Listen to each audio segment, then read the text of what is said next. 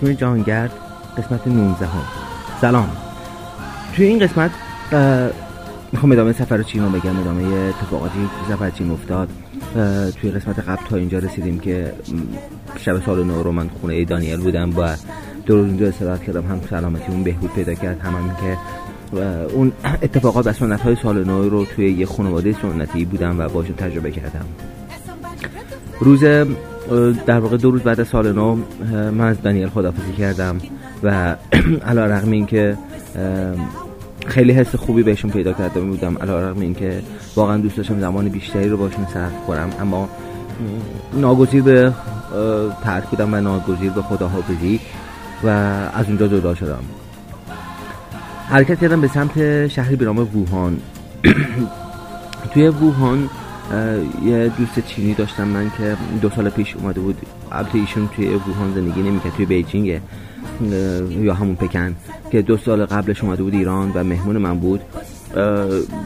یکی دو روز قبلش ایشون به من ایمیل زد که محمد من یکی از دوستان توی ووهانه و هماهنگ کردم که اقامت تو توی ووهان پیش اونا باشه. آدم خیلی خوبیه و در واقع فامیلیشون وانگ بود مثل وانگ. گفتش که آدم بسیار خوبیه و خب من ازش خواهش کردم که از پذیرایی کنم موقعی که به ووهان می‌رسی. من تا ووهان حدود 320 کیلومتر داشتم.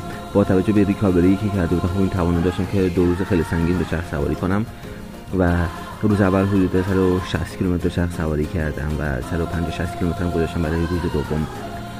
نزدیکای غروب بود و من می‌خواستم دوباره چادر بزنم و میل شدیدی داشتم که باز زندگی با مردم چینی رو تجربه کنم. بعد از تجربه خیلی خوبی که توی خونه دانیل داشتم خیلی برام لذت بخش بود که دوباره تجربه کنم. از طرفی همون بحث بیپولیه باعث می‌شد که من مجبور باشم و ناگزیر باشم که نزدیک به مردم باشم با مردم زندگی کنم. و اون روزا شاید سخت بود اون روزا شاید خیلی دشوار به نظر می‌رسید. و این کشمکش و این مبارزه مدام درونی و این فشار روانی زیادی رو که روی من بود. ولی الان که فکر می‌کنم می‌بینم که من به دیدی محبت بهش نگاه می‌کنم که اون شرایط منو ناگزیر می‌کرد که به مردم نزدیک بشم و این نزدیک شدن این شانس رو برای من به وجود می آورد که تجربه کنم. این شانس رو برای من به وجود می آورد که وارد حریم زندگی مردم بشم وارد خونه های مردم بشم و زندگی مردم چین رو از نزدیک تجربه کنم زندگی مردم روستایی رو مردم شهری رو و این خیلی تجربه ارزشمندی بود برای خود من. samba como esse tão legal, você não vai querer que eu chegue no final. من اون شب باز می‌خواستم چادر بزنم. بعد از اینکه حالا یه چند جایی رو نگاه کردم و خب خیلی نظرم نگرفت. حتی یه جا وایسادم چادر بزنم یه چیزی حدود نیم ساعت وایسادم. و دختر خانواده خیلی مصر بود که من اونجا باشه ولی پدرش در نهایت نتونست اعتماد کنه و گفت نه اینجا نمی‌تونی چادر بزنی. من هر ادامه دادم به حرکت و در نهایت توی یه روستا جلوی یه خونه گفتن که من می‌خوام اینجا چادر بزنم. اول گفتن که نه و بعد که من خیلی تحویل نگرفتم نه گفتنشونو. گفتن باشه حالا اینجا یه با یه جور من من کردن یه جایی رو به من کنار به گفتن اینجا چادر بزن. ولی وقتی که من شروع کردم و سالم پهن کردن که چادر زدن مادر بزرگون خانواده اومد بیرون و گفتش که اینجا نه اینجا خیلی سرده بیا تو. و و باز این برای من یه شانسی بود که وارد یه خانواده چینی دیگه بشم. من یک از برخلاف خیلی از سایکل توریست اروپایی که وقتی می‌خوان شب رو اقامت کنن میرن یه جای مخفی یه جای تنها یه جایی که دور از چشم آدم ها باشن یه جایی که دیده نشن. من برخلاف اونا خیلی میل دارم که دیده بشم خیلی میل دارم که نزدیک آدم ها باشم. درسته این تبعات زیادی داره. خب مشکلات زیادی هم داره. آدم های زیادی میان دور تو مدام حرف می‌زنن و اون شرایط استراحت بخش عمده از استراحت تو ازت می‌گیرن. ولی من برای همین سفر می‌کنم. من سفر می‌کنم که با آدم ها زندگی کنم. من سفر می‌کنم که آدم ها رو تجربه کنم. من سفر می‌کنم که با اون مردم یکی بشم. وگرنه که فیلم میشم فیلم نشنال جغرافی رو نگاه می‌کنم میشه فیلم دیسکاوری یا بی بی سی رو نگاه می‌کنم. خیلی خوشگلتر از من اون رو تصویر دنیا رو به تصویر می‌کشن. من میرم که زندگی مردم تجربه کنم. و براش باسی هزینهش پرداخت کنم. هزینهش اینه که خیلی وقت ساعت ها بایستی تو دیر وقت بیدار باشی و های زیادی میان دور بر تو و هر کدوم از توی سوالی می‌پرسن که عموما های مشترکه و تو باز بایستی با حوصله با احترام همه اون هایی که بارها و بارها از تو پرسیده شده رو باز پاسخ بدی. و در قبالش این شانس رو داری که وارد زندگی مردم باشی وارد حریم خصوصی اونا باشی و تجربه کنی زندگیشون فرهنگشون رو تجربه کنی سنتاشون رو تجربه کنی. خب اون شب خونه یک پیرزن روستایی چینی که یه آجی آتش در واقع یه اجاق آتشی داشت جلوی خون توی خونش و یه کتری که از سی سیمی آویزون بود روی اون آتیش کشی دود خورده در واقع کتری دود خورده و تیکای گوشت خشک دود, دود, داده شده خوش شده که به همون سیمی که کتری بهش آویزون بود این تیکای گوشت هم بهش خوش شده بهش آویزون و خب یه, یه اتاقی کنار بود که یه تخت داشت. خب اونم هیچی نداشت. ما دو چرخم و همه رو بردم تو اون اتاق. و من گفتن امشب روی این تخت می‌تونی بخوابی. ولی نشستیم کنار آتیش. با همون پیرزن با نواش با نوش در واقع. و چند تا از دوستاشون همسایه‌هاشون اومدن اونجا. کسی بودش که خب انگلیسی هم می‌دونست و خب خیلی کمک می‌کرد که من ارتباط برقرار کنم.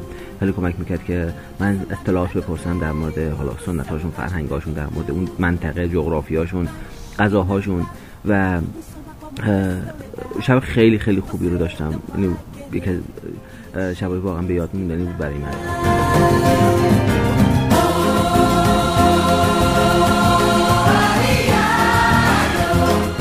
خب فردا صبحش خدافزی کردم و اون پیرزن دقیقا مثل مادر بزرگ خود من همون حس مادر بزرگ خود من به من می‌داد که همونقدر برای من نگرانه همونقدر برای من نگران بود در واقع همونقدر برای من دیدن من خوشحال می‌شد همونقدر موقع خداحافظی چشش پر اشک می‌شد و این دقیقا اون پیرزنم همون حس رو به من می‌داد و خب خداحافظی کردم خارج از اونجا خارج شدم به سمت ووهان حرکت کردم.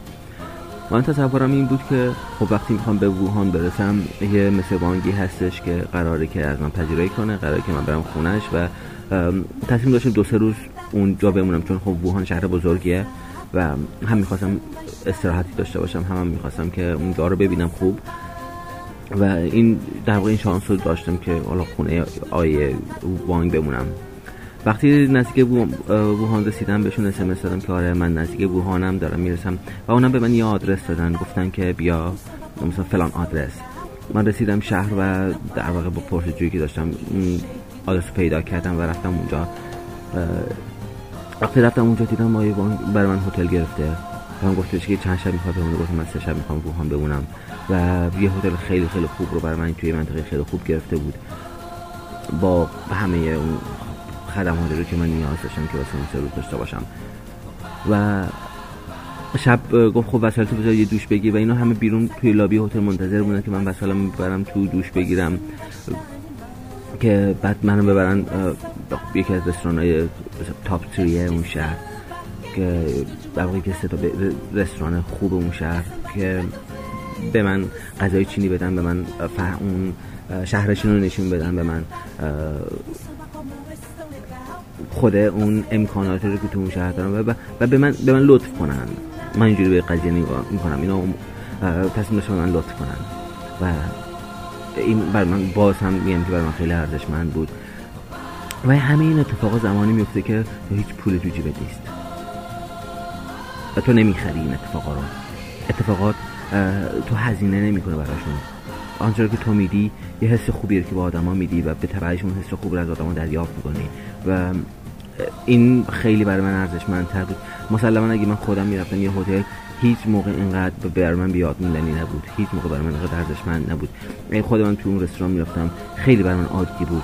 خیلی عادی بود که برم توی یه رستوران خیلی خوب خیلی رستوران پنج و پنج ستاره و خوب غذا بخورم. اما وقتی که این اتفاق بر اساس یه لطف میفته بر اساس یه توجه میفته یه نفر می‌خواد تو دوست داره کسی که تو رو ندیده کسی که تو رو نمی‌شناسه فقط فقط تو رو به عنوان یک انسان می‌بینه یک انسان و به اون انسان احترام می‌ذاره به اون دوست به اون مهمان احترام می‌ذاره و این همه خدمات بهش میده این اینقدر اینقدر با آدم انرژی میده اینقدر اینقدر لذت بخش اینقدر در واقع به تو انگیزه میده واسه زندگی که هیچ موقع هیچ موقع تو از حرکت خسته نشی هیچ موقع از حرکت باز نمونی و و یه حسن دیگه که داره این که این دوران بی پولی که من توی چین داشتم و خب این یه مقدار با یه لول پایین داشت توی همه سفر داشتم. این در واقع این نیازی که من با آدما داشتم توی سفر و سراغ آدما می‌رفتم. همیشه با دست بخشنده آدما روبرو بودم. همیشه با روی مهربون آدما روبرو بودم. و این این تصویر رو توی ذهن من به وجود میاره که خب آدما همیشه بخشندن آدما همیشه خوبن آدما همیشه مهربونن. و این کمک می‌کنه که آدما که که من بتونم بهتر آدما رو دوست داشته باشم بتونم بیشتر عشق بورزم به آدما و واقعا عاشق عاشق موجودی به نام انسان باشم. علی رغم همه آنچه که میبین آدم توی دنیای واقعیت. ولی آنچه که واقعیت زندگی من و سفر من بوده یه چیز دیگه است. آنچه که این واقعیت بوده اینی که همه آدما با من مهربون بودن و من به تبعش هیچ موقع به خودم اجازه نمیدم که آدم رو از پیش قضاوت کنم و همیشه آدم رو همونقدر خوب و مهربون می‌بینم. و این اولین ماه هستش حس آرامش و اطمینانی که در اون انسان به وجود میاد در برخوردهای اجتماعیش که این برای خود من فوق العاده ارزشمنده.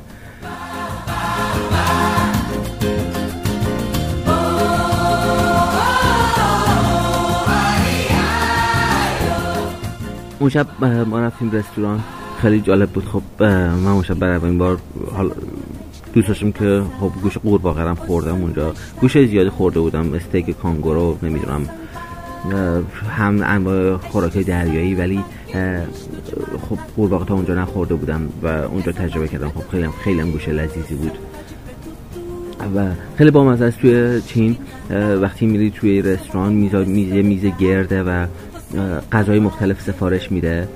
و این میز دولایه است که یه لایه شیشه کوچکتر با در واقع با قطر کوچکتر بال روی میزی که که میگرده گردونه.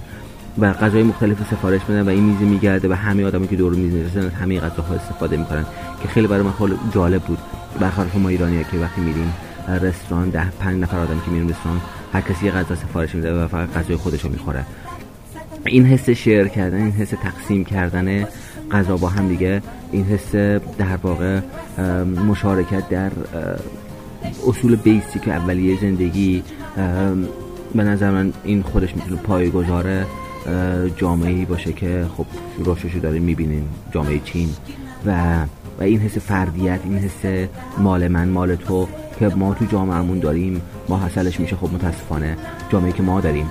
و خب اینا اینا چیزی که آدم تو سفر می‌بینه و خب خیلی هم براش مهمه که بر خودم خیلی مهمه که بتونم توی جامعه حتی جامعه کوچیک اطراف خودم اون حس به اشتراک گذاشتن اون حس سپورت کردن یک همدیگر رو بتونم اقا کنم حتی شده توی خانوادم حتی شده توی دوستای خیلی جامعه کوچیک دوستای اطرافم. من سه روز بوهام بودم. افی دختر اون خانواده بود که خیلی به من کمک می‌کرد. مدام هر روز میومد که بر منو ببره بیرون و شهر بهم نشون بده. و روز سوم از اونجا خداحافظی کردم و حرکت کردم به سمت در واقع من رسیده بودم به حاشیه رودخونه یانگزه بعد می‌خواستم حاشیه رودخونه یانگزه رو دو چرخ سواری کنم به سمت شانگهای به سمت شرق. و وقتی که می‌خواستم خداحافظی کنم خب چون ایام هنوز سال نو بود پدر افی آی وانگ یه پاکت قرمز به من داد گفت که محمد من اینو روز عید واسه تو در نظر گرفته بودم و واسه تو کنار گذاشته بودم که وقتی تو میاد بهت بدم. و خب سی دلار ایشون به من ایدی داد که باز دو روز سه روز واسه من هزینه سفر بود برای من که و باز یه لطف دیگه خدا بود که اونجا من ازش بهره بردم. داستان چین هنوز ادامه داره فکر کنم هنوز سه چهار قسمت دیگه ادامه داشته باشه که امیدوارم که براتون جذاب باشه شنیدنش و در قسمت های بعدی باز در خدمتتون هستم. روزتون خوش خدا نگهدار.